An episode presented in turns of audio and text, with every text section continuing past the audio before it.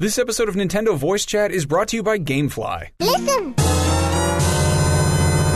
Welcome to NVC episode 374. Our weekly Nintendo show is back with lots of topics, including the newly re- released uh, SteamWorld Dig 2. I literally can't stop playing it. Everybody's playing it. And then for the second half of the show, I'm going to have to duck out, but I'll bring in a not so special guest to take over and lead a discussion topic uh, on, on kind of like the biggest news for Switch so far. Before we get there, though, I want to introduce our illustrious panel. On my right, we've got Lily Zaldivar. Hey guys, I'm here again. Um, and uh, yeah, I'm excited. And so, so we're happy to have you back too. Lily joined us before. She works on our video team at IGN, um, behind the camera usually, but she is a mad Splatoon player and plays all sorts of games on Switch and has lots to say. So we figured we'd bring her back on. On my left, we have Bruno Altano. What's up? Bonjour. Je m'appelle Bruno Altano. Oh, je m'appelle, huh? Oui. Je m'appelle. Croissant. Very nice. uh, thank you for joining us today, Bruno. And we've got Zachary Ryan. Hey guys, what's up? It's me, Zach Ryan. I'm here, just chilling. About to talk Nintendo. We were talking Hey, about girl. Be, before we turned on the cameras. I don't know if uh, if Mike Mamone captured anything f- for the uh, NVC vlog, which you can find on our YouTube channel every week. Um, but we were talking about French class and uh, you know our the various names we had at the time. And Brian shared with us that his his chosen name was Bruno, which is awesome. Yeah, I also failed out of that class. Which explains uh, why your French is so good. yeah, Yeah. They put me in art school, or art classes instead, and then I went to art school, and now Nice. I'm here. Well, welcome. And uh, if you're new to NVC, NVC, of course, is our weekly Nintendo show. You can find it on YouTube. You can find it on IGN, uh, but you also can find it in audio format on iTunes or your favorite podcast uh, uh, podcast app out there. Um, if you do listen to the audio version, it'd be awesome if you can uh, leave us a, a review once in a while if you do like the show. Uh, like Doogie8856 did on iTunes, he said, uh, if, if you're a fan of Nintendo, this is a must listen. The hosts have incredible knowledge. Man, no, Why are you looking at no me? asterisk. Uh, up to date news and great humor. I've been listening for years and it just gets better. Thank you so much. He left that review for us last week. Um, that uh, that kind of stuff keeps us going. Uh, Small claps for Doogie. Light, light claps for Nice. Doogie. Very small claps nice for snaps. Doogie. snaps. Speaking of getting going, uh, let's talk about uh, some of the big news out there. Um, a huge story that kind of it kind of leaked out and got bigger as people discovered more things about it was the discovery of Flog Golf in the Nintendo Switch. So a an emulated version of the NES Classic hidden in the Switch itself, and hackers found this. And as they unraveled the story, it turned into something even more exciting. Are you guys up on the Yeah. Yeah. Yeah. So um, it is actually a, a tribute or an omamori in Japanese, which means a char- like a uh, remembrance charm um, to Satoru Iwata, who passed away on July 11th. And so on that date, on July 11th, if your Switch is turned on and you use the Joy-Con to make the gesture that Mr. Iwata always made, you know, on Yeah. camera, during the directs and the golf game will actually unlock. Yeah. And you know it's it's notable It's such a, for like the a, fact just a heartwarming little tribute. I really love it's it. uh, it's just such a I, I wonder you know i have a feeling they wouldn't have publicized this. They would have just seen if people discovered it themselves and if nobody did they would have just been happy that they had this you know this memory and this little project built into the switch. But um Mr. Iwata, of course, uh, coded the golf game, right? And he was a, a fan of golf games, uh, of golf in general. So it's a it's a really cool little tribute. I. Yeah, I mean, it's also safe to say that he was probably there for the sort of origins of the Switch, right? And the ideas that then became the uh, went on to become the Switch. He was there for the Wii U, he was there for the 3DS, their handheld line, everything before that. Um, and this is an interesting story because you can't access this thing if you have updated your Nintendo Yep. Switch to anything but the launch firmware. Uh, if you've connected to the internet at all, you're basically, you know, It uses your it uses once you connect to the internet, your clock is synced, so you can't trick it Yeah. into being uh, July 11th. Right. So you really have to wait for that date once you've connected. But I'm sure people will figure out a way, or maybe Nintendo will unlock it themselves eventually. But even if they never do, I mean, there's a million ways to play that game if that's what you need to do. But uh, just knowing it's there is really nice. It's it's one of the most sweet tributes I've ever seen come out of like Yeah. video games. Really, like you don't really get Easter eggs like this that are also sort of the tribute to the life of such an amazing person. I kind of like it though because well, I kind of like it that it's uh, on like a specific day, so that like on July 11th, like if you remember, you can play the game all day if you want to, and then it's gone. It's like a it feels like a treasured memory where you enjoy it and then it's gone, and you're like, all right, I'll wait until next year to do it again. Yeah, you can look forward to it. Yeah. like Salmon Run.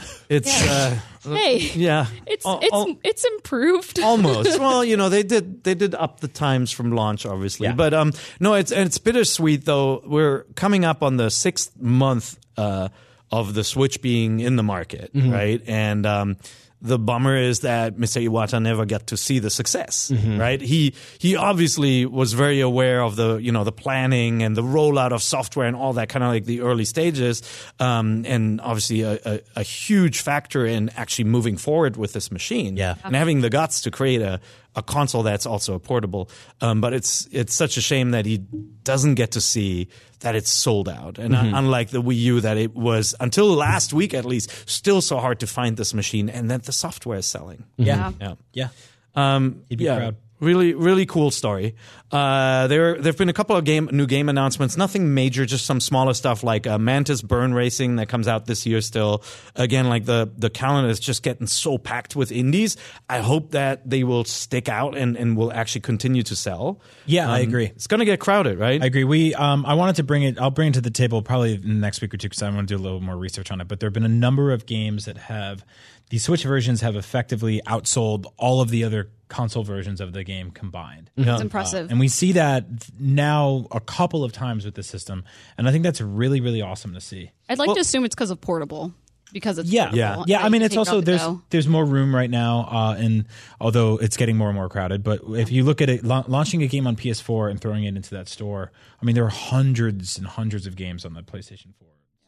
Yeah, and it's just when when you're traveling too, you kind of just want to load your system Yeah. up and have lots of choices on this machine. And indies are great. They, many of them don't take up a lot of room. They're designed to be played quickly and you know for kind of bursts. A lot of them. Yeah, they're they're generally not too intense Yep. in terms of like uh, using it, hogging up power or resources in the system. So Yep. you can port pretty much anything to it. And another game that got announced for March next year was Lightfall, and then Cluster Puck '99. I figured you'd like that one, Brian. um, was also uh, announced. That's actually got an eight-player local multiplayer mode. Local? yes, Yeah. Wow, Pretty wild. Eight-player local multiplayer. Sounds like a real cluster. Uh, and then you know the WW 2K18 uh, uh, WWE 2K18 trailer came out. You know, so we're seeing more footage on that game as well. If you haven't checked that out, go look that up. Um, you know, the Switch is getting a wrestling game in year one, which is awesome. yeah, you know, we haven't seen So- one of those on a Nintendo system in a long time. Yeah, we don't have to wait for that. Very and excited to uh, make all my friends in uh, WWE 2K18. That was my favorite part of any wrestling game growing Oh, up. dude, was I know. Same here. You just make everybody in the room and then just make them fight each other. And it's also, I think the way they do it now is like you could even go to Twitter or Facebook and be like, hey, can someone make Zach Ryan? And then they will. And then we'll be able to download that. And like, that's amazing.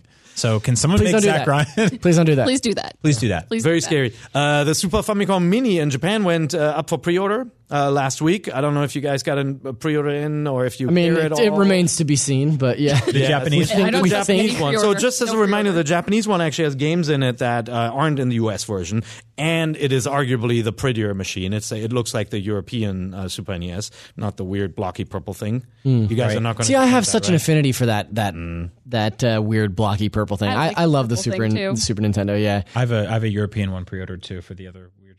Yeah, well, Also- for the shape, but the Japanese one has Goemon, Panel de Pon, Fire Emblem, uh, Super Formation Soccer, which I know you guys are dying to. Oh man, that's and then it my has favorite. footy. We Oh, because we all love sports. That's right. And it has uh, Street Fighter 2, the new Challengers edition, not the Turbo one. So Not it's, Turbo. it's worth, if you're a collector, it's definitely worth getting the Japanese as well. You can use any normal USB plug, Amazon Japan. Well, it's all sold out, of course. But if you do see it, a lot of um, uh, a lot of sellers will ship to the United States as well. Yeah, and it's I think it's a lot. It, it's it's a lot more sort of user friendly than the Famicom Mini was, which I I bought, um, and it's just kind of unusable because the it's it's wired, and the controllers are two and a half feet Super long. short. Yeah. Oh So, yeah, they're hardwired. and they're also incredibly tiny controllers. Yeah. so it's No. it's a really cool thing. Like underneath my like television in my living room, I have the NES Mini and I have the Famicom Mini on each side, and it looks great. Yeah. but one of them I can play, and the other one just kind of sits there. So, yeah. other one looks pretty.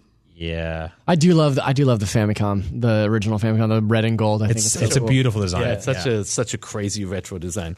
And then uh, you know, finally, uh, this magazine came out uh, in the UK. If you want to hold it up, Brian, maybe on Sure, the other here camera, it's easier to see. But it's uh, this is a special edition of Superplay magazine, which was, of course, uh, in in the UK was a Super NES magazine, and it's, this issue uh, is included with uh, Retro Gamer uh, issue 172.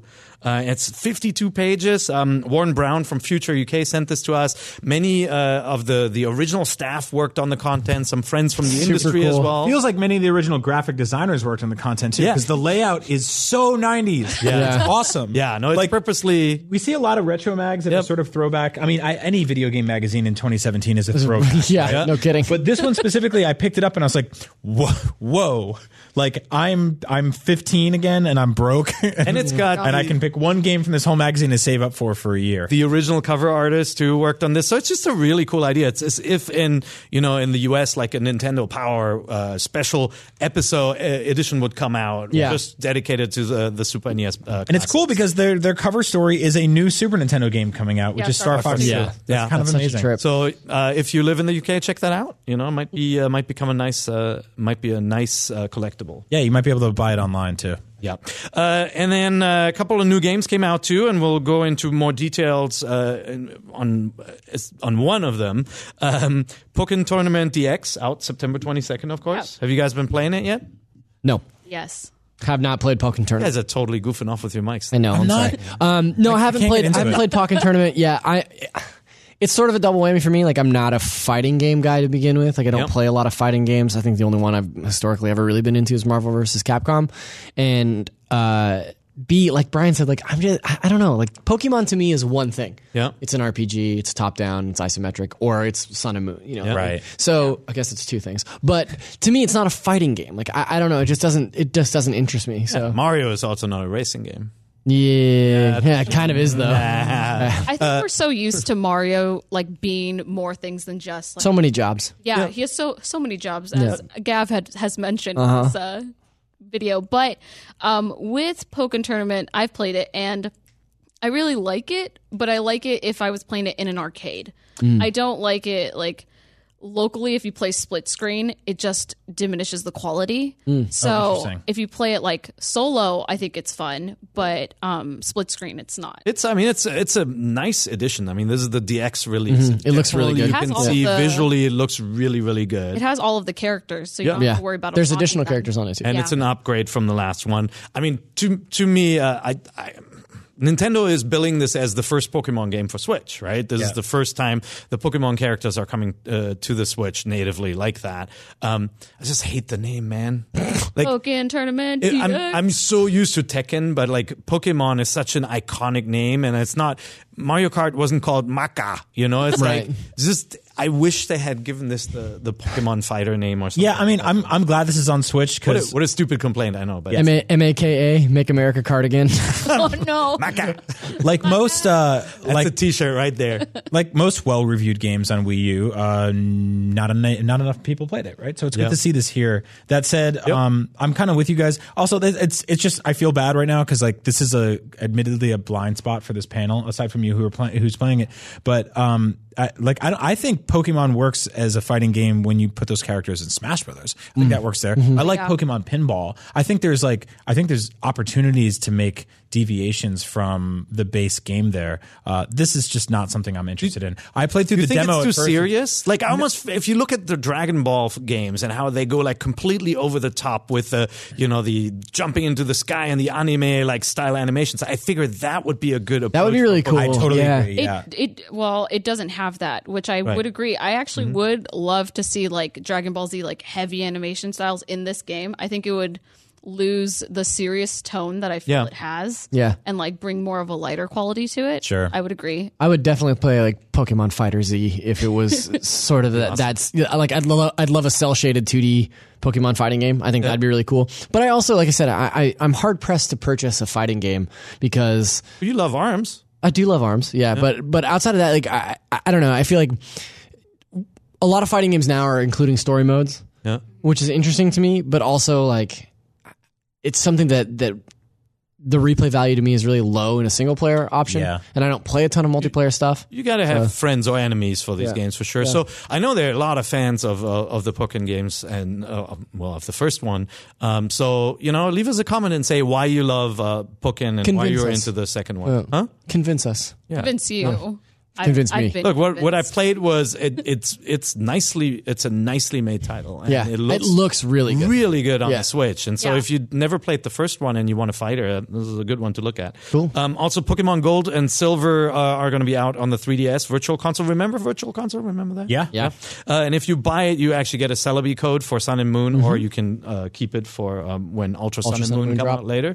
So, mm, little nice little incentive if you want. Gold and silver uh, hold a very special place in my heart, Yep. and I'm excited to go back and play these again. I think you it's gonna? cool. Yeah, I think it's You're really going to cool dig that out the drop 3DS? Dig it out. I've been playing Mar- Metroid, Okay. Mario Metroid, It's out. It's, it's done Mario out. plus Metroid, Metroid Racing. Zebes battle. Mecha, Mecha Fighter. Yeah, Yeah. Uh, no, I, I've I've been playing actually a lot of 3DS lately because I have been playing through Metroid, and uh, yeah, it's it's something that like I have a bunch of stuff that I've downloaded on my 3DS that I s- still haven't gotten around to playing when like when they announce all the Super Nintendo stuff.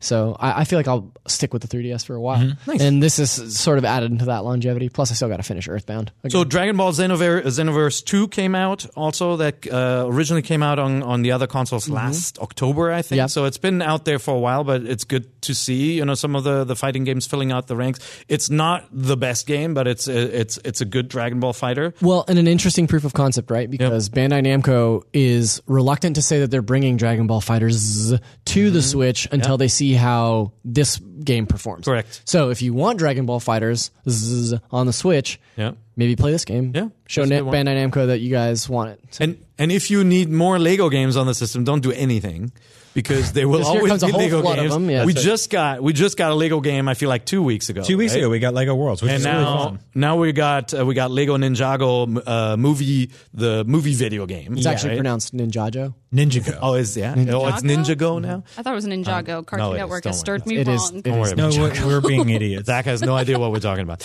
Yeah, so Uh, this is the what third Lego game on Switch? Lego City Undercover, which is Yep. uh, open world sort of GTA style. Yep. Lego Worlds, which is um, sort of like a kind of choose your own adventure. Mm-hmm. Almost, I, I hate saying Minecrafty, but it's about building and construction. Minecraft. Yeah, it's stuff like Minecrafty, yeah. but it does have some mission based stuff Yep. in a single player. And then this, which is very uh, sort of more of the traditional Lego games you're used to from like the last ten or fifteen years. Yeah. Well, and then don't forget we've got Lego Marvel Superheroes 2 coming Yes. at the end of the year. For That's I coming holiday as would well. I would kill for like a, a Lego That's Star Wars port four full Lego games in the first in the first six, months. Let's see. I mean, obviously, there's the tie-in to the movie, and the movie's supposed to be pretty good, right? We, uh, I It's think, got a it's got a hell of a cast. yeah, we got uh, it got a good review on IGN. I think 7.8. Our reviewer Alex, yeah, uh, and we liked it. We previewed the uh, we previewed the game on our Comic Con live show, Yeah. and um, from what we heard during it, uh, the Switch port is essentially just a port of the other versions. It's not like what they used to do on Vita or 3DS, where they would just make like Downspec. a yeah downspec it and just kind of shrink it down a little bit.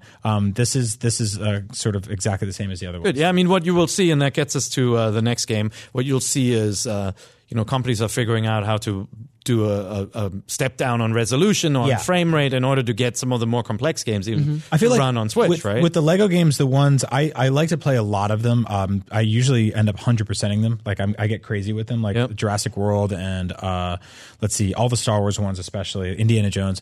But I find that I, if I don't connect with the source material. There's really little incentive for me to 100% them. Like, I don't know who Blue Ninjago is or the 100th character Hi. you lock in this game. Yeah, exactly. My son. But if the gameplay is fun, I could I could give it a run through, but I'm not going to go collect every character. I think I would get this move or this game after I see the movie, Mm. just because, uh, like with Lego Batman, I really loved it. So, and I was like, oh yeah, maybe I'll get a game for it. But if I really connect with Ninjago and I want to like take the game around with me, Yep. Right. I'll go because I always think that the writing in the game is sometimes different than the writing in the Sure. movie. Yeah. So you'll get like more humor in it. So Yeah. we'll, we'll see. NBA T- 2K18 came out on the Switch. Yes. Uh, you know, it came out as a downloadable. Uh, you know, before uh, the retail version, Mm-hmm. um, so you can play it day and date with the other versions. Um, when you boot it up and you see it running, I, I think a lot of people are going to be surprised. Yeah. It looks It looks very really, close. really good. Yeah. It looks very pretty. Now the frame rate is not 60 frames per second. Like when you see it on uh, Xbox One or PS4 and you see it on a monitor, sometimes you're like, "Is that TV?" Mm-hmm. Because it has this like this. It runs at this fast clip that usually you know sports television runs at, and so the the Switch version is 30. So there there is a visual difference, but especially on the small screen, it's really good. It looks man. really good. Yeah. I ran into some issues before I even started the game because it's like 30 gigs. Yep. And this is the first time I've ever had to do sort of like the old like move stuff around the fridge, like Reggie used to say, Yep. you know, Yeah. like inventory management, uh, because it requires five gigs of internal storage. Oh, wow. And if you bought a Switch on day one and started downloading games like I did, uh, I think you had what 32 gigs in there. System memory takes up three or four. I booted that thing down Yeah. out before I started playing. Right, which I should have done. I just kind of didn't think to. And I had Zelda on there. I had Fast Racing Neo, Bomberman, a couple launch games that took up almost the whole thing. And I had like three or four gigs left. And then I went to download this game, and it was like, no, you need five just permanently on this thing. So now I have a 200 gigabyte SD card. I couldn't even kick the the game fa- this uh, save over to there. Like it has to. It's mandatory. Has to be on builds. the system, yeah. five in there, and this is the digital version of the game, Yeah. right? The, the download download version, and so the rest of the game got put onto the memory card. So just something to keep a heads up on. Clean up. Yeah, clean up if you don't have a memory card. So what I had to do was I had to like archive a bunch of games and then re-download them to my SD card. So no problem now. But now I have this five gigabyte, you know, s- stamp in the middle of my system hardware. So Nice. Lily, you played a bunch of this, right? Yeah, so I've played uh, I played NBA 2K18 on the Switch and also um, on the PS4. And honestly, uh, like besides the 30 frames per second and like the very uh, big graphic um, like disadvantage that the Switch has, um, I really like it as a portable sports game. Yeah. I really do. Like I'm really happy. Like I am a huge like soccer and basketball fan. So having something like this where I can take it on the go uh, is a lot, like a lot of fun, and I, I still have that realism that the PS4 version has. Did you play multiplayer or did you do the story mode? I mean, unlike FIFA, this has the the full has story story, mode, right? yeah. The story mode is a lot better than 2K17 Yeah. because I know a lot of people didn't like uh, the story mode. It's kind of like a little bit boring. The My GM, My League, which is where you get to own a basketball team and kind of manage it, um, that is a 100% a lot better than the 2K17 version. So I really do like it on the go because I. I'm not the type of person who would play the my player where I become a basketball player. I'm the type of person who would rather be a general manager. So I really wish that you would. It'd be so good to just like this tiny blue haired lady just putting the funk on the dunk. Hi, I'm here. I'm here. I'm ready to go. but I prefer the general manager style, and I think that it's nice to have it on the go. Yeah. So, um, if you're willing to, you know, get rid of the differences that the graphics have and the frame rate, then yeah, I think it's great. Yeah. We put up a uh, IGN did a video. It was a graphic comparison of all the different versions, um, and it's not like a huge leap. You know, it's not. It doesn't feel like we lost a lot in translation bringing it to Switch. So that's really awesome. Um, I, I saw it uh, on the eShop charts. It was selling well. so great. That's yeah, that's good. It's good to see. I think it's a lot of fun. Like, Sweet. I honestly think it's like I'm just so happy that like a really good sports game is on, especially basketball. Like, Yeah. I'm excited to have FIFA. Yeah, I, no, FIFA FIFA's looking good too. I've always been a little more prone to the uh, like arcadey style sports games. Like Same. what was the what was the basketball game that came out early on? NBA Jam? NBA, no, the one that was, came on early on in the Switch. Streets. Street? Yeah. Yeah. Uh, like that's that's really fun to me, but there's something about NBA 2K, and I think it's just the graphical fidelity that was kind of turning me on. Like I really want to check You it play out. like the Mario basketball and strikers. Uh, like I played that, or- Strikers. yeah. I don't think I ever played It the was Mario actually basketball really game. good. Yeah. I wish they had not Strikers given up really on that so quickly. Yeah. Yeah, I think it may it may have come at the wrong time. Mm-hmm. I feel like the last When- few Mario sports games were kind of phoned in. It'd be cool Yeah. to like see one of those done Yeah. really well again. I think there's absolutely. I think 2018, 2019 is when all of those old things are going to come back. That'd be Nintendo cool. Strikers. Well, on especially Switch. Yeah. especially Yeah. if the system does well in Japan and in Europe, you know, strikers could actually be, be successful Yeah. this Yeah. time around. So that'd be a good one to see, actually. Yeah. Uh, and then uh, you know, finally, Thimbleweed Park also uh, is out. Yeah, it's Ron Gilbert's old school, uh, act, sort of arcade, arcadey looking uh, adventure game, like Yeah. a Yeah. point and click adventure game. Very Maniac Mansion. He was one of the original developers on that. Super obtuse puzzles, very weird. Setting is like Twin Peaks almost, like Yeah. this weird town vibe. Yeah, Um, you- it's- Chunky it's- sprite pixel art the, characters. the characters sort of look like the main characters sort of look like Mulder and Scully from the X Files. yeah, yeah. yeah. If you like uh, LucasArts or Lucasfilm games, um, really before it, if you like those classic adventure games and, you know, all the way back to uh, Monkey Island or the later stuff like The Dig, this is in that same vein. So Yeah. that means puzzles sometimes will have you scratching your head and you Yeah. just have to try out a lot of things, but you also uh, it has a funny dialog and it, it's a different, differently paced game on it. So Yeah. be sure that you like adventure games because I think yeah, my, my kids would be out within Right. minutes with this, but like I really have this great sense of nostalgia for the classic adventure game. Ron, Ron Gilbert awesome. is such a like a, a Funny man. a he's a really funny guy, a genuine good dude, but also sort of like a legend in the games industry that you never hear about. And it's like Yeah. when people bring up, you know, you talk about all the like the legendary game His name doesn't get thrown in there as often as it as it should. Um, and he's he's great. He's been consistent in his entire career. Uh, he did that game, The Cave, I think Yeah. it was, Yep. which was also really fun. Um, yeah. just just a great great guy. Good to see these games. So let's now talk about a game that um, is single-handedly ensuring that our switches are always on Yeah. and on sleep mode. Yep. Right? Like right now, if you wake up my Switch, it'll say SteamWorld Dig 2 on it, and I think yours will be. Yeah, yeah. I, I actually you wanted to play NBA on my Switch before, so I bumped out. But SteamWorld Dig had been in sleep mode for uh, three or four days now. Yeah. and it was it's the kind of thing where like I'm I'm waking up and I'm waking up before my wife and going into the room and grabbing my Switch and sitting on the couch and playing two hours before work, and then I'm getting home from work and I'm turning it on and I'm playing another three or four. I played it in bed last night. Yeah. and I Go on. should have should have gone uh, to sleep like the rest of my family. Right. Yeah, that's where the story ends for Zach. Um, and then uh, uh, I just I kept on playing, and there was this one level that just I'll talk about that uh, a little bit more. That just was making me very very mad. Okay. because this game balances exploration that is not very complicated. And if you take your time and you you kind of you explore uh you, you explore the uh this 2D landscape by digging down Yeah. you get better equipment to help you dig through certain rocks. So it has that metroidvania aspect of getting more tools um and like a like the hook shot equivalent grappling hook and all that. But um it is you play it at your own pace and so you can you can get yourself in trouble but you can also play carefully Yeah. and then there's some of these challenge levels you go through a doorway and it will kick your ass So- and it will Oh, keep really? you playing for an hour yeah. So to give people a sort of like you know big sort of pie in the sky rundown of what this game is, because I got a lot of questions on Twitter. I was tweeting about how just wonderful this game is. Um, SteamWorld Dig Two is effectively a kind of action platforming game with uh, RPG elements and uh, some sort of Metroid meets Dig Dug style gameplay. It's a, sequ- a sequel to SteamWorld Dig, uh, which you don't have to play to enjoy this one. That's a, a lot of people ask me that. Although I saw it was like it's uh, free on Origins and a bunch of other places. You can get it pretty cheap. It's been on almost every console. the first one yeah yeah Yeah, except for mobile. Um, the second one takes the foundation from the first one and does what a perfect sequel should do. you search is- for the main character Yeah. in this one right so the quest is like find the main character from the first yeah, one. and I think funny. I think they mm-hmm. take every single thing from the original game and just make it just a little bit better. I think the art style is better. I think the the way the game flows is better. The gen the general loop of the game is that you're this character with with mining equipment. You go into a cave that just keeps going down or diagonal or branches off in different directions, and you dig. And while digging, you find materials which you can bring back up to the surface and sell to upgrade your uh, jetpack and your lantern and your all, all these different items and things like that. And throughout that, you'll fight some bigger enemies, some bosses.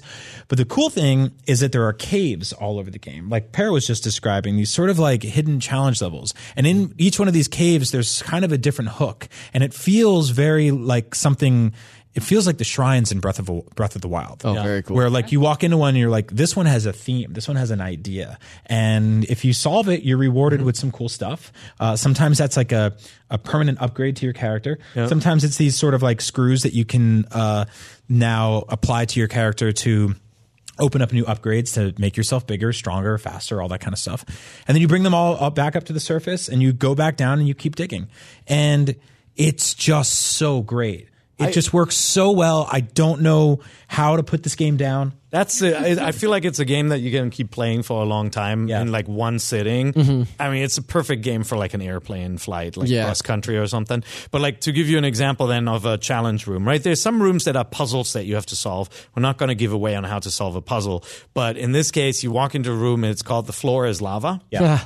and instead of lava, and there's lava in the game, there's switches on the on the floor and parts of the ceiling. And when you touch a switch, the door closes, and you have to go back, flip a switch, and the door opens again. So you have to use your grappling hook to get through the room without ever touching the floor. Then you have a breather, and the next door segment comes up, and I played it for over an hour. I just Really? I kept cursing like you can't throw your switch like you can Yeah. throw a controller. And I was I was getting so mad. At the end, so you get through and you get a reward for doing all that, but there's a final reward that is now optional where you have to beat the entire thing without ever touching a switch. Okay. So not just a oh. segment, you have to redo the entire, Entire thing, make it in one go without any errors, and it's just like it's It- and it- brutal, but it's awesome. I feel like the, the way you and I are talking about this game, it feels like a 2D version of Breath of the Wild in that way. In that, like the shrine, Interesting. like Yeah. I haven't found that shrine yet. Yeah, but when I do, like now I have an idea on how to solve it. Right.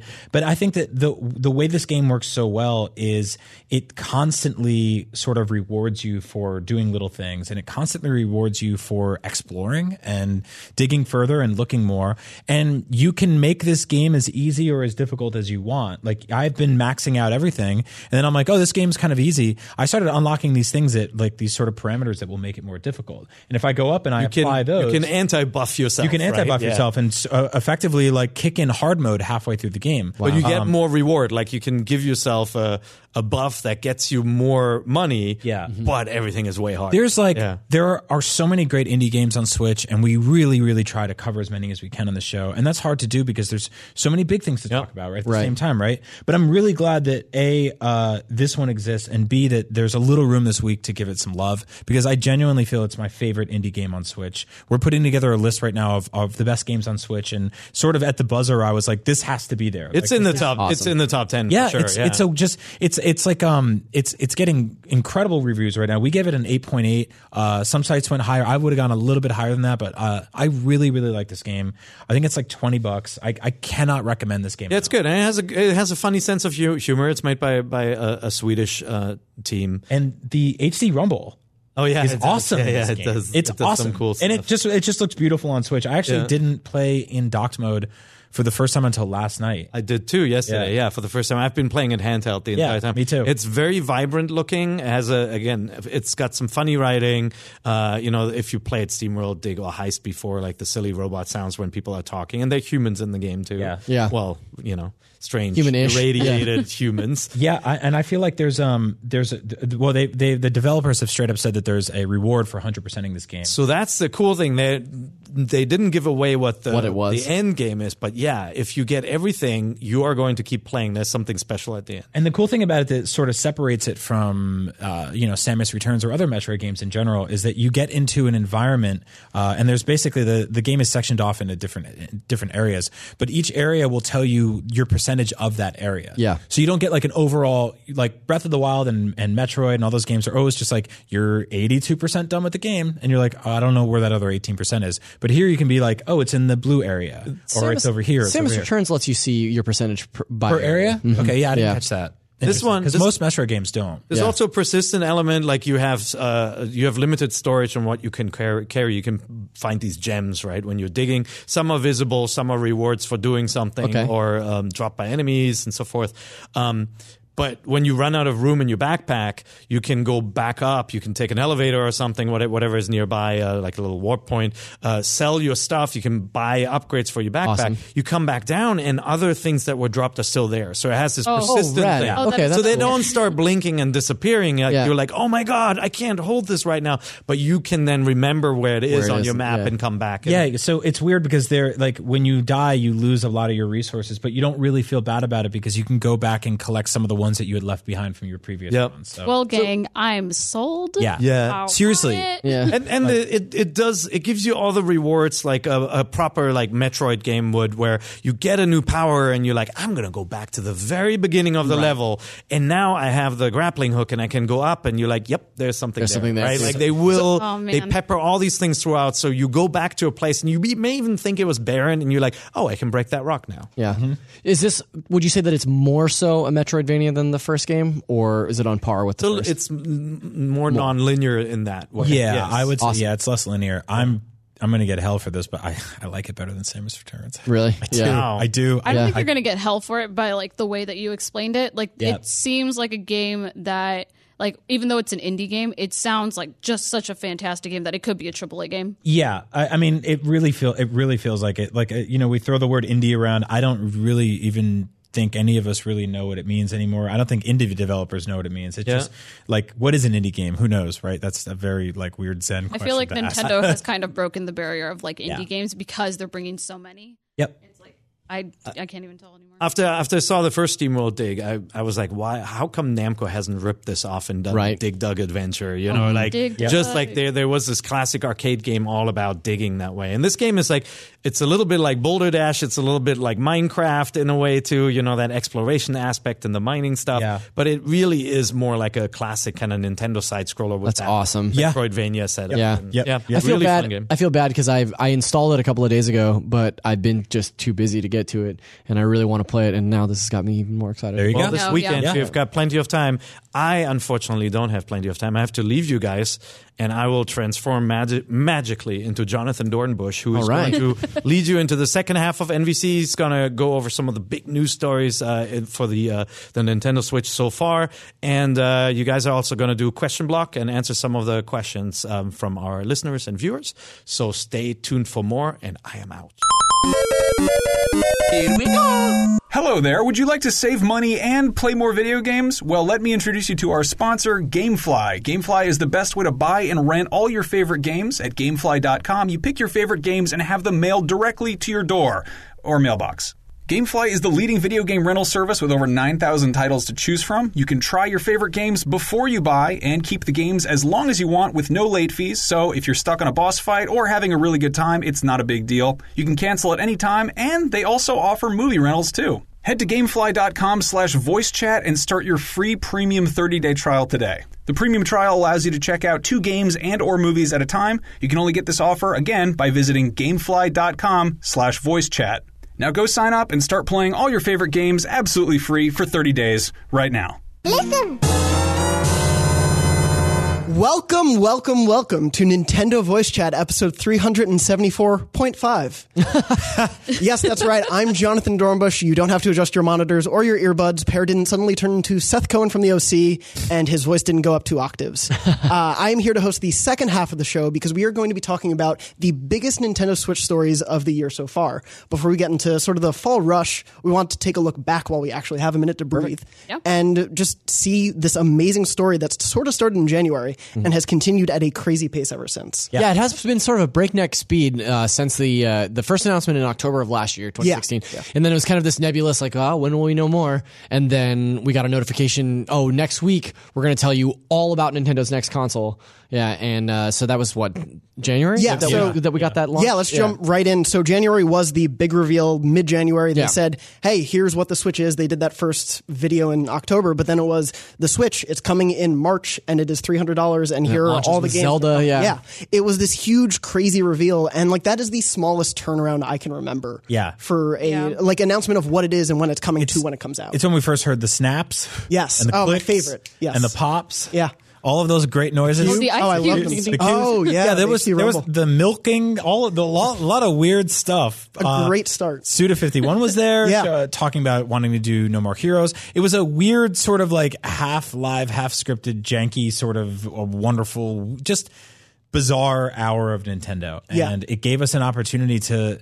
Get an idea of what this thing was going to be. They also started telling us about uh, battery life. They started telling us about. Did we know price at the time? Yeah, they Yeah. we did. We did. price We did. that day. Yeah. So it was really interesting, right? Because we knew that there was a new Nintendo console coming for a really long time. Yeah. Like not not I don't mean we IGN, I mean like the public at large knew that Nintendo was working on something because they had come out and said like yes, the next Nintendo platform is in development, we're just not ready to talk about it. Yeah. And I think they did a really smart one-two punch by showing us what it is or what it was going to be in October and then in January they're like great now here's the specifics right like here's Yeah. basically like they put the system out there for people to be like oh my god what is that thing and here are 15 follow-up questions that i have about it and then in january they systematically address each of those well with Yes. the exception of virtual console Right. but they were like okay here's what it costs here's when it launches here's what games you can get on the first day you know like here's how it works like Yeah. it was really really smart on their part to like generate hype drop off the radar and then come back and be like okay now we're ready to talk about the hard facts Like, Absolutely. yeah Yeah. I definitely remember uh, that night being extremely nervous for Nintendo because,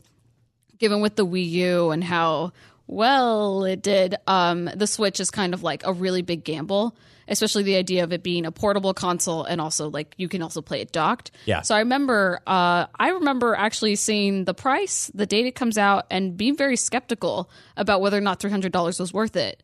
And I definitely, um, uh, I can, I wish I could go back in time and tell myself, listen, Yeah. you're gonna buy a Yeah. Switch and you're gonna love it. You're gonna get your money's worth. Yeah, there's I- this funny there's this funny through line that keeps happening and it's it, I think in the next year we'll see it happening less and less so but the the sort of proof of concept right like people have a hard time I think at at launch people had a hard time believing like there's no way it's that seamless like there's no way you just drop it into a dock and it just works right on your Yeah. TV Yeah. well it does It does. you know there's like the, that initial teaser we saw uh uh, Skyrim. It was like, there's no way a portable system can run Skyrim. this is just impossible. It does. It does. And it runs even more now. Yeah, and now it's like, well, I don't know. They can't possibly do Doom. Well, yeah, they could do can. Doom. But it was also like, oh, that crazy woman who brought it to the party and put it on the roof. Karen? We're never gonna do that. You will. yeah. will. That, I that have. was like the my favorite thing. thing, yeah, with after Alana.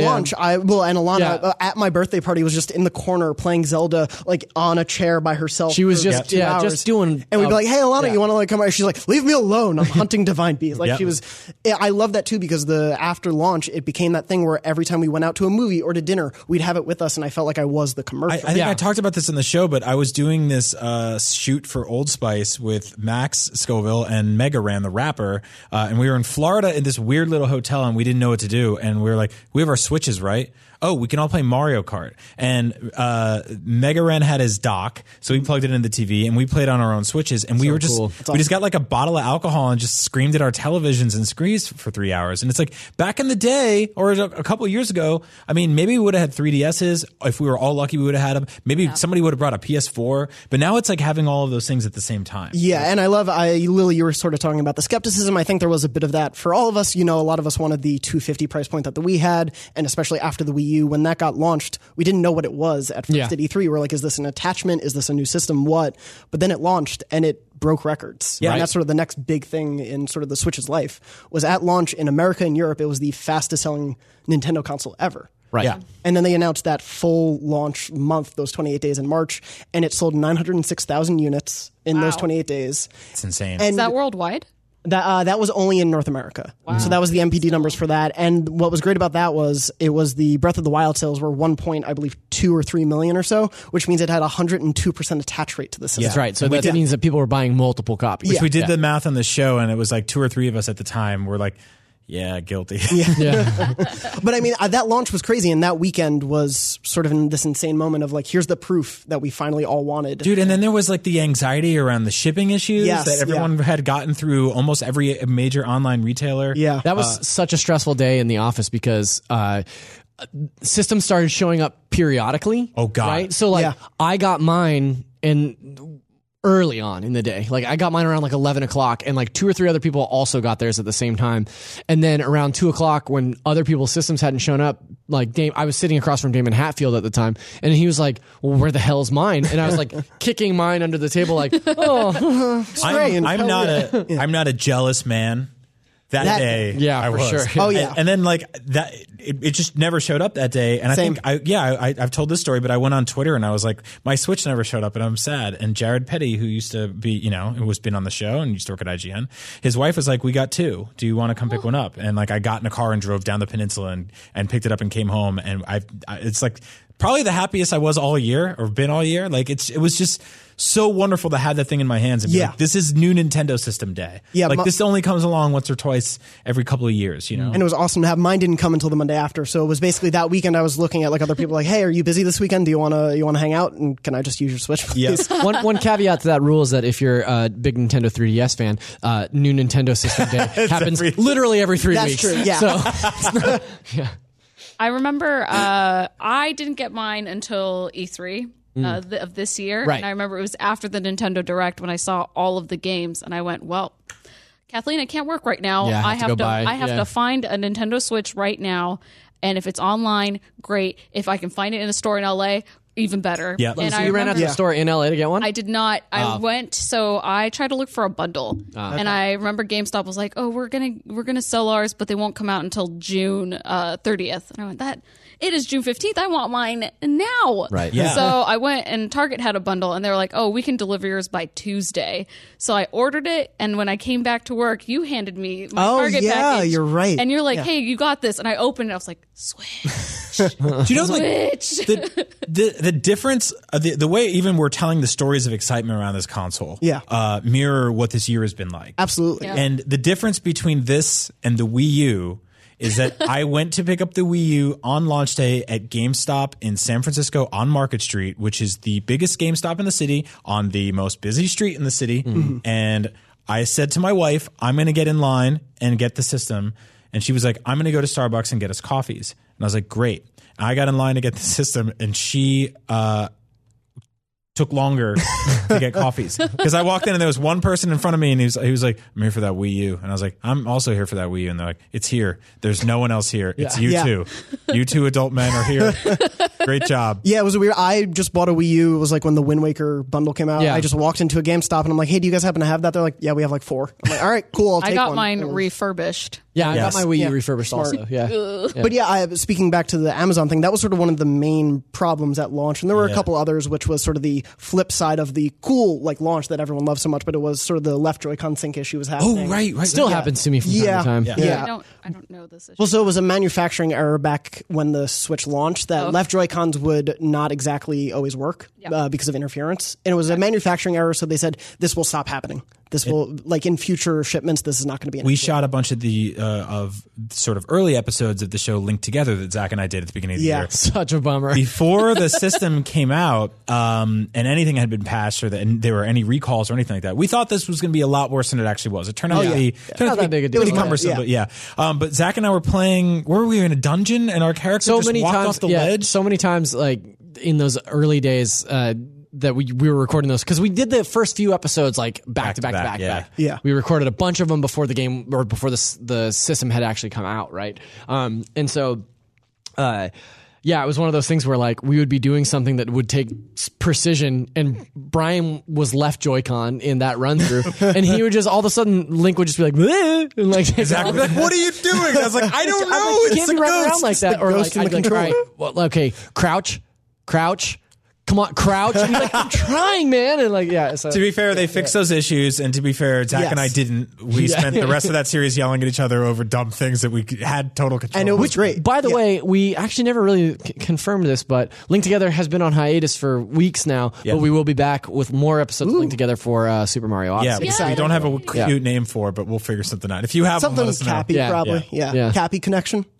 There you go. Oh hey, my don't don't publish this episode. We need to copyright That's that. right. There we go. Uh, but sort of moving on, obviously, you're talking about Zelda. I think one of the craziest things back then was the whole cliche of, but will there be enough games to play? Right. And Nintendo has done this thing consistently throughout the year. And there were a couple early in the year where I sort of want to start as like the next big thing of the Switch's story. Yeah. They do these directs every few months where it's like, here are 15 games. And some of them have been the Nindie focused directs, some have been major games, some have been sort of third party agreement things. But like they do these consistently every few months. And it's this, don't worry, there will be games. And there's a lot of great ones. And I, Mm-hmm. yeah, they've been incredibly consistent with that.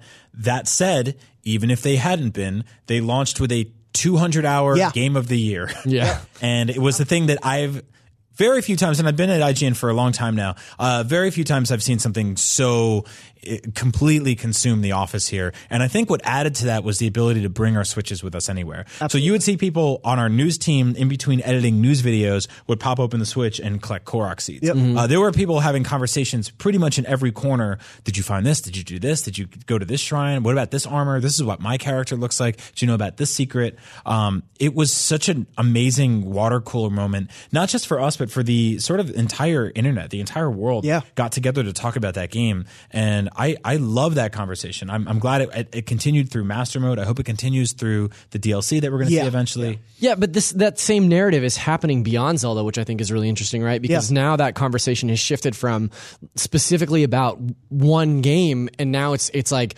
one of the things that I really love about the the sort of Switch clan that we have here in the office is like, hey, I'm playing SteamWorld Dig 2. Have you tried it? Or hey, I'm playing NBA 2K18 and it's really really good. Like you should mm-hmm. give it a shot if you have an opportunity to. Or here's 15 they would do that on purpose um, here's 15 indie games two or three of them i've gave i've played and they're really awesome so try these and i think that's what jonathan was saying like Yeah. nintendo has been really great about putting out one tentpole like franchise game each month Yes. you know we've gotten mario kart 8 deluxe we've gotten splatoon 2 arms, um, arms. Yeah. uh, so they've been really good about that, but then they're supplementing that library with this like hand-picked selection of uh, nindies Yeah. that I think are really, The- really. It's a really smart way. Like they kind of rolled this plan out to us in March at the pre-launch event. Yes. and they've done a really good job of carrying it out. Yeah. Carrying it out because it's like okay, so you've already played 100 hours of Splatoon 2, you finished the single player campaign, you're sick of it, that's fine. And while you're waiting for the next Splatfest to start up, here's 12 games that you can try that have Yeah. passed the Nintendo seal of approval. You know? Yeah, it- it's it harkens back to that sort of that old Yeah. back in the day when that Yeah. seal of approval meant so much. Yeah, and yeah. it's here are the next 15 games they create water cooler moments. Yeah, I the, think it's the really portable aspect of it too is that like before the show, I'm like instead of just you know mansplaining SteamWorld Dig Two to Zach, I can be like, look. And he's like, Yeah. whoa, yeah. like it's gorgeous. I and I'm like, love that yeah. Or I Yeah. could be like, play it. Like I handed Peer my Switch before, and I was like, play NBA. Yeah. like check it out. That's how I got people in the office to play Snipperclips. Was just So good, hey, yeah. I need to finish this co-op level. Will you join in with me? And then people would buy it because they were like, "This is." There so was a you guys went to a movie before, like uh, when the game launched. Yeah. and there was or before the game launched, and there was a shot of you all just gathered around a table, like playing Snipperclips on, on with split Joy Cons. yeah, we were just waiting for dinner. It was great. Yeah, I it's love so it. cool. Yeah. So uh, with Nintendo Directs, I honestly love. Um, well, I, I guess we haven't addressed it, which is like the updates that they have when it Yeah. comes to games, like Arms with uh, where they gave the little hint about Lola Pop, and it was like, oh, Yeah, the- what the is about? Update, Yeah, yeah. and Yeah. like with uh, Splatoon two, like they'll tell you, oh, hey, we got this new gun, or we have this new map.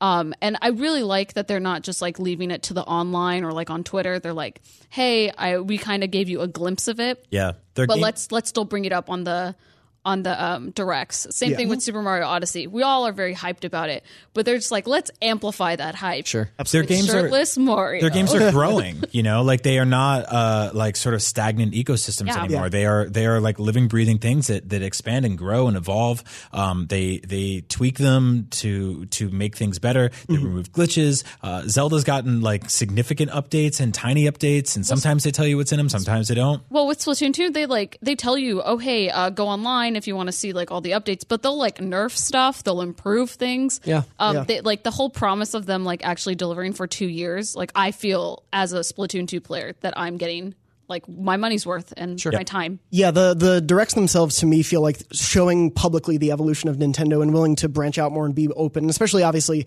Iwata was sort of the face of directs, Right. Yeah. day. And now they've moved Koizumi into that position. yes, Yeah. and, but then they've also made them this very like here's just every headline They're possible. snappy. Yeah, It's, it's like you know, in Well- there's a there's a there's a there's like a cadence and a rhythm to Yes. them that almost feels like living in a utopia and watching the news. Yeah. Because we live in a dystopia and watch the news. And when I turn on the news, I'm sad, and they play it at the gym every day, and I hate the gym, and I hate the news. so that sucks. But, But I, I put on you, Nintendo Brian. Direct. Thank you. Yeah. I put on Nintendo Directs, and it's like 40 minutes of just like boom, boom, boom, and they're like, "Hey everyone, Kirby's back, and now he eats pizza." Ten seconds later, they're like, "There's a new Arms character. It's a clown." And then ten seconds after that, they're like, "There's eight new levels in Splatoon. They're great, and you can make fish umbrellas." And I'm like, "This is the best." Yes. that they are delightful little surprise presents throughout. Yeah. year. yeah, I love them so much. It's And- awesome. And I, Lily, you were saying the sort of the updates they give about their existing games like Splatoon and everything. I really love, and especially they've sort of emphasized that online focus that Switch has. Yep. Uh, one negative side of the Switch story this year, I think, though, is the delay of their online paid services Mm-hmm. in terms of what that means for that classic game selection they talked about, the virtual console, what it may be. Yeah. So they delayed it into 2018. We were all expecting it now, and for now, it's just a free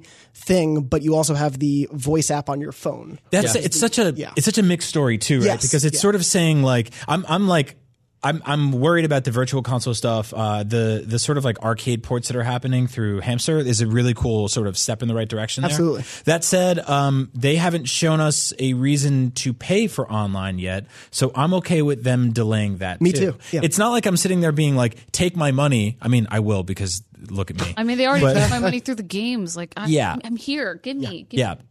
But like when you when you watch Splatoon launch, uh, the way we communicated or lack thereof in that game uh, didn't really scream like this is something worth paying for yet. So I'm I'm comfortable with them getting that where it needs to be before Yes. we all open up our wallets and say like here we go. But the way to describe it wasn't it? It's like twenty dollars a year. Yeah, something? so there are different tiered systems. I believe the single month is like two, uh, three or four dollars. Yeah. uh, and then there's the 19.99 per year thing, and it will be the classic game selection, deals on the eShop, online multiplayer. I think essentially, and they other than that have been pretty cagey about what it's going to include. yeah. Uh, yeah, I'd personally wait to see what even like e- e- even with Splatoon like two. I'll go back to that. Like, if I want to play online, like maybe I'll think about it. But if they give me more info, maybe I'll actually like. If, if Virtual Console is not gated behind this, I think it's something that I can see Yeah. myself not paying for it completely. I think that's Right. the interesting thing, right? Is that they've been so joined at the hip. Yeah. These two ideas for so long. Um, and to me, they're very separate entities. For sure. Um, that's ultimately up to Nintendo to decide. That Yeah. said, like I bought a ton of Neo Geo games in the last six months because I love like, you know, great pixel art and I love retro games. I love Mm-hmm. arcade games. So uh, I would gladly pay for Dr. Mario again and Super Mario Brothers and the original Mario Zelda. in I just- Vietnam. yeah. What? well, It's true. There's a game like that. that's true. Uh, Zach, were you going to? Uh, no, it's cool. Yeah. Uh, yeah, I think we have sort of linked Virtual Console and this idea together, but they may be completely separate and it may just be conjecture. Yeah. Uh, but there has not been sort of a lack of games in the meantime, like especially big media like single player games. And I think one of the biggest surprises of the year that speaks to, I think, the coolest story about what the Switch is, is Mario and Rabbids. Yes. Uh, because that represents. that game. Well, I adore that game. It's one of my favorites of the year, and it represents so much to me about what the Switch will be and can be. Uh, because it started out re- when the leaks were coming out before E3, everyone was like, "This is going to be a dumb game. Why did Nintendo do this?" But it's showing that Nintendo is willing to partner and put their faith in a Yeah. totally different team. That that to me is Yeah. the biggest thing about Mario and Rabbids is that Nintendo has for so long kept such an like an iron vice grip on their Yes. properties that I think I mean, I mean, we've seen them work with like Capcom uh, for Zelda, you know, on Yeah. Game Boy and, and yeah. yeah. and Game Boy Advance, and there's been things here and there, but like never Mario. Never the opportunity to put him in a different scenario with different characters and Yeah. a different world, and like I, I think that that they sort of circumvented the whole debacle of that that leak by bringing Miyamoto out at E3 mm-hmm. to show like to reinforce the idea that like hey we know what we're doing with this this is a game that has Nintendo's vote of confidence behind it like you should be excited about it too and then it's totally paid off because Yeah. that game is fantastic mm-hmm. and it's sold really well It's- yeah, people they- are really into it They announced today it's the best selling third party game on Switch, and Nintendo is officially distributing it in Japan. Japan and mm-hmm. Korea, And yeah. Korea, yeah. So that's that's awesome. I mean, they they put faith behind this this weird thing that we all boomeranged on. So we went from being like, what the hell are these awful minion rabbit animals to being like, this is one of the most polished and beautiful and fun Mario games in a while, and I love it. I think uh, Davide should be very proud. Yeah. Oh, because absolutely. he basically broke like he, he's his game is groundbreaking, and like I bet will like shine a lot of light to like other games who or other um, developers who want to kind of offer an idea with the Mario with Nintendo and with like the Mario brand. yeah, Yeah. So I think I'm very interested to see how the future holds with like Ubisoft with the minion or with the minions. The Minions. rabbit. Yeah, I mean the, the idea of like collaborative IPs at this point Yeah. coming from Nintendo, like Zach alluded to, being historically sort of withdrawn with that stuff. Yeah. Having a style guide. I remember like reviewing Scribble Scribblenauts for the launch of the Wii U, Mm-hmm. and the entire game was about applying adjectives to characters, and Nintendo was like, "But not ours." You can put Mario in the game, but you can't do it. You can't make him dead or give him a gun. It was like, well, Davide was like, "Cool. How about I give him 250 guns?" You know, and they're like, "That's fine. We're, we're Worked not out pretty well. Yeah, Yeah, and what, what I love about that is I think it speaks to Nintendo's investment in third parties this this time around. That's always, always sort of been the curse of Nintendo is Right. will the third parties be there to support it? And we've seen that now with Bethesda bringing three major games Yeah. with LA Noire coming from Rockstar, Yep. Yeah. which is huge. And I think something that came up at E3 too, which is just as significant, is the Rocket League announcement that it uh-huh. will Yeah. be crossplay, Right. which is something that still PlayStation is not even PS4. involved in, Yeah. It- except for PS4. But it will be crossplay with Xbox And and, PC. PC, Yeah. Mhm. and the same with Minecraft. Well, it's cyclical, right? Yeah. Like I think that third party developers are hesitant to work with Nintendo because in the past they've gotten burned on Wii and Wii U.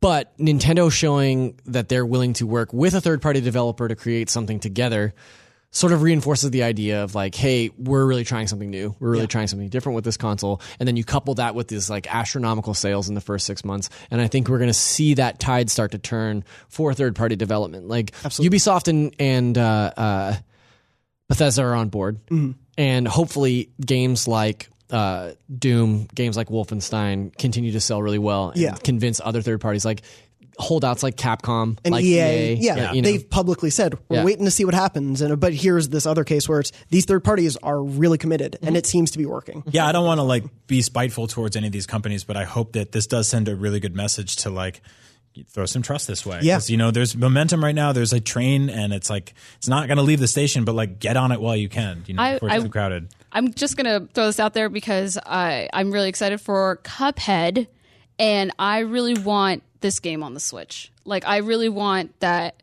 Like the developers, like Studio MDHR, and I want Xbox to see like, and I know the Xbox executive has even said like this this Switch is great, um, and I just want them to be like, you know what, let's put Cuphead on this. Like it is a perfect game for the Switch, and I really hope that someone yeah, hears me like and they I feel like that do sentiment it. is like Please, please. you hear that a lot. Lately. Yeah. it's like this is a perfect game for the Switch. Uh, That's just any. I game. swear, every game announced in the office is like, but is it coming But to is it Switch? coming to Is Switch? Always Yeah. the question. Yeah, for sure. Cuphead should come to Switch.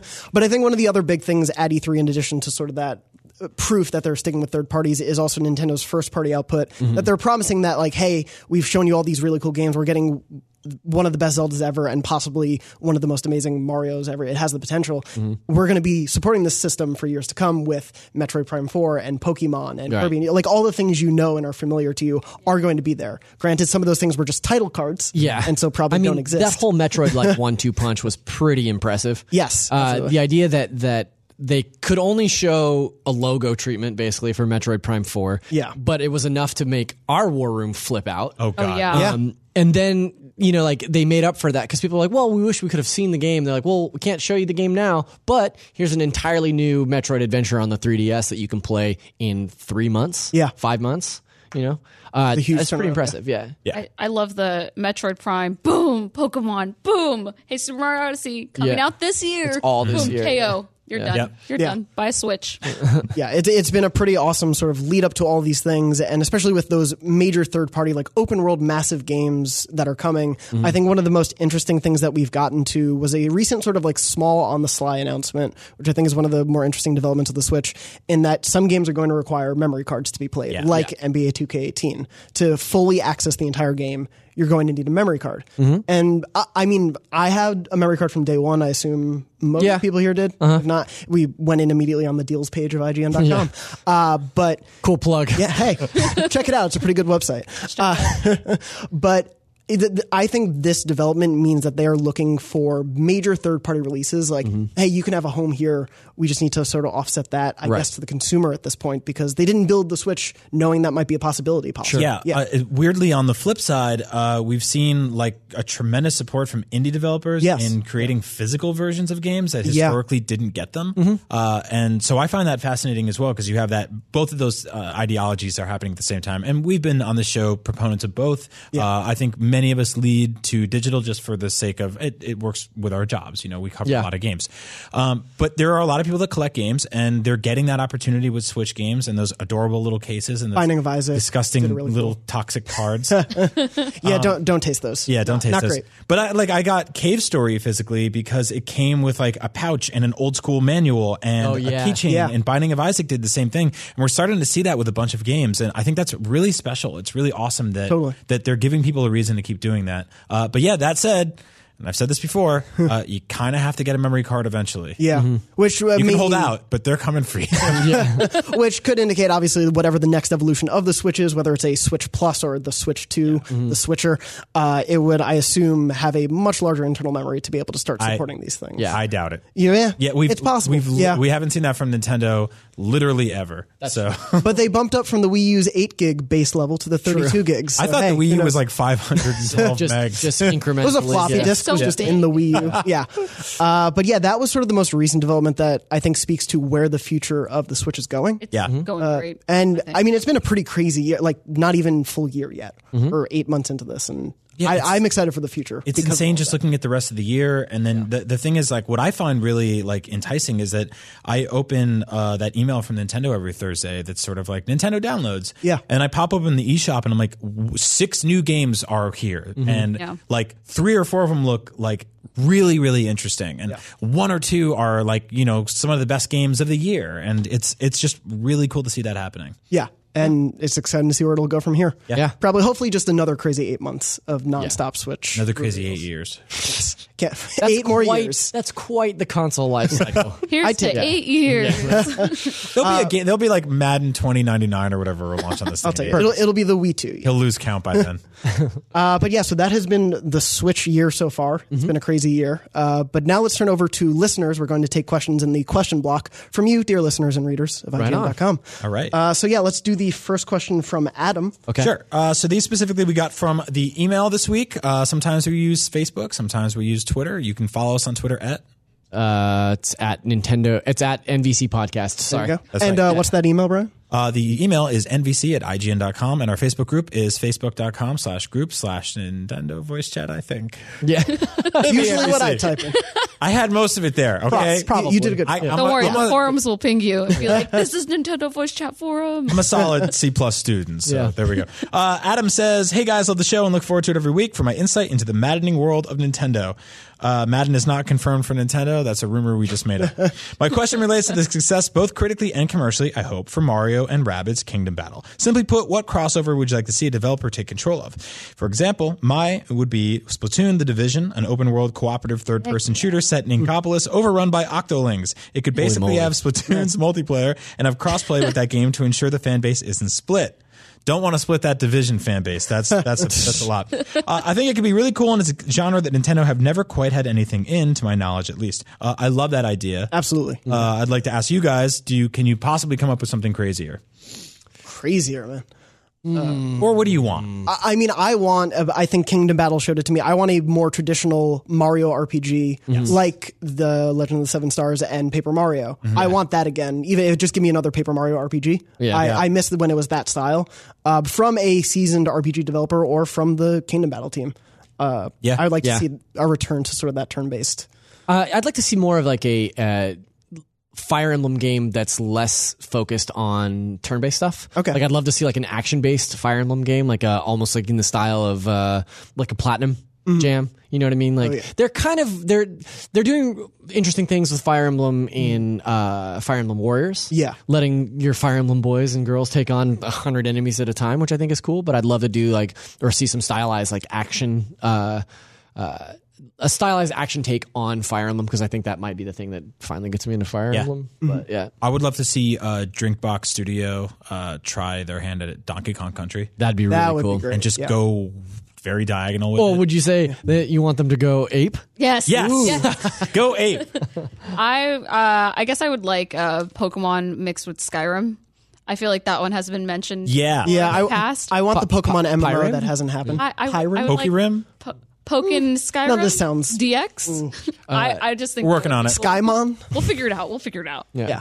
Yeah. Uh, yeah, anything Pokemon open world. Maybe the Switch version will be that. Yeah, Maybe. that'd be very cool. Yeah. They're like Bethesda's like Skyrim, Pokemon Skyrim, surprise. Yeah. That's what modders were born for.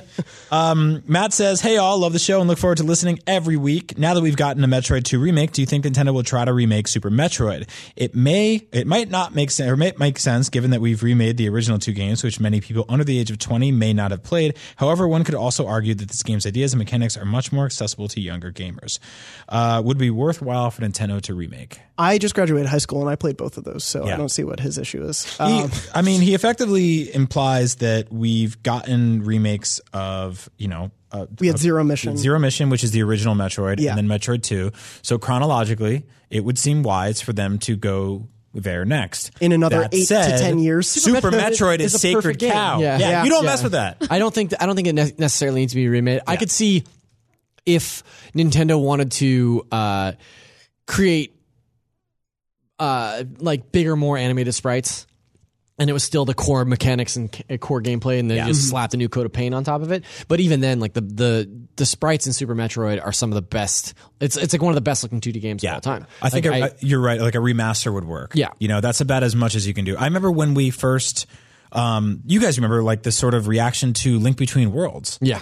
Link Between Worlds turned out to be an excellent game. Yes. But the idea of a lot of people of returning to the to like a remix version of Link, to, the, Past, where yeah. you could turn into graffiti and walk around on paper. Love that game. We were like, It's so good. What the hell are you doing? Uh, and it turned out to be excellent. Yeah. So what do what do any of us know? well, and especially because people didn't love the art style too, so that it kept people at distance of like, will this be good? Because what are they doing Yep. to that beautiful game? Yeah. uh, I I think for now their Metroid focus is going to be Prime Four.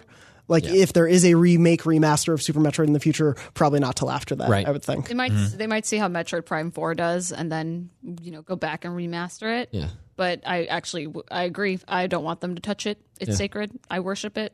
I, I, I would like I, I would like to uh, reiterate something that we said a million times on the show though is like if they want to bring the uh, Metroid Prime trilogy to Switch, I'm Absolutely. totally up for that. So, Yeah. yeah, yeah, There are a few GameCube, Wii, Wii U remasters I'm Yeah. just waiting for. Yeah, I, I always think about that, and I'm always interested in how that would work because of the motion control stuff in Metroid Three and um. The I mean, you could totally game. do it with the Joy-Con. Yeah, Yeah, yeah. yeah. Just So- give me Captain Toad again, please. I'm, I'm the I'm the fan club for Captain Toad. Captain Toad. good, Yeah. Uh, yeah, thank you, Matt. And then William finally says, "Hi, great show, and really liking the new regulars." Hi, Lily, Oh hey. and hi, Zach. Hey, Just wondered if you think Wolfenstein 2 coming to Switch in 2018, not day and date, is partly because it releases the same day as Super Mario Odyssey. On Switch, I think Mario would swallow up attention from the game, while I personally can see myself having more time to play Wolfenstein next year on Switch. Now, October 27th, the day that both The those day games of comes doom. out, it's the craziest pop Yeah. culture day 'Cause it's ever. also Assassin's Creed. Assassin's Creed, Stranger Things Things. comes out, Yeah. Jigsaw comes to theaters. Oh wow, that's gonna take most of my time. Yeah, that uh, 72 Sorry, no offense. I think. The first saw is great. But yeah, it's a crazy day. And for me personally, like, I'm glad to have that offset. The idea that, like, because I do want to play Wolf 2 on Switch. Yeah. But Odyssey is the priority. I Yeah. how you call it Wolf Two. Wolf Yeah. 2. You guys are just Slick. on, on I, short I, term. I don't think, We're- we're I don't think that necessarily the I don't think that Wolfenstein 2 coming in 2018 has anything to do with uh, Mario being day and date. No. I think it has more so to do with Bethesda being like, well, we're doing Doom now, and uh, you know what? We could probably also put Wolfenstein on there, but they hadn't considered that in Absolutely. development before. I totally So, agree. I think they're giving their own their own properties a little room to breathe. I, I I think it wouldn't make a lot of sense to delay a game multiple months to uh, to run away from one one launch day. Yeah. That said, uh, we see this sort of like scatter underneath the refrigerator every year when it comes to Call of Duty, which is like they're like this is the day we're coming out, or like if Rockstar is like when Rockstar said the the Red Dead release date.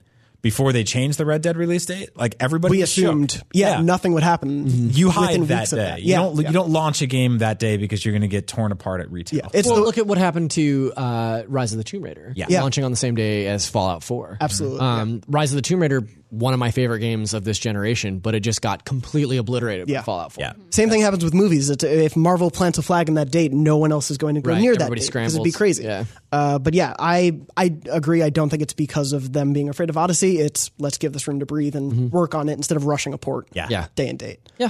And also, I mean, I think that they probably don't have anything to be concerned about with on the uh, PlayStation and Xbox release dates either because I uh, I want to play Wolfenstein and I want to play Super Mario Odyssey, but I feel like those of us here that we're probably the exception because that's two very disparate audiences. Yes. You know, like there's a hardcore, very M-rated shooter game, and then you've got this whimsical platformer. You know what I mean? So like, yeah, I think that that divide is probably going to save. Which is it's very mature in its own right, though. It tackles themes such as possession and frogs, transformative humans. It's the most metaphysical Mario game. you know that theme, frogs. Frogs. Yes. Oh, I learned Popular that. theme in, in uh, modern literature. Yeah, I learned that in college. I had a whole class on frogs. Please put the kids to Yeah. bed. Uh, Zach, for Zach is frog. going to Time say for the word frog. frog. anyway, that, uh, that's all the frogs and questions we have for this week. Thank you, everyone, for writing in, and thank you all Yeah, uh, thank for the you. awesome discussion. Yeah. Appreciate it. Uh, you can find us all beyond Nintendo Voice Chat. You can also find us on Twitter. I'm at JM Dornbush. Zach, where are you? Uh, I'm at Zacharias D. Ryan I'm at Agent Bizzle. and Lily. I'm at Cool Cat Lily Z. And of course, you can always find us also on IGN.com in the Facebook group for Nintendo Voice Chat, the YouTube channel for Nintendo Voice Chat. Always be sure to subscribe there. We've got more content, uh, the weekly blog as well. Uh, and thank you so much for joining us this week. It's been an awesome show. Yeah. Bye. See ya.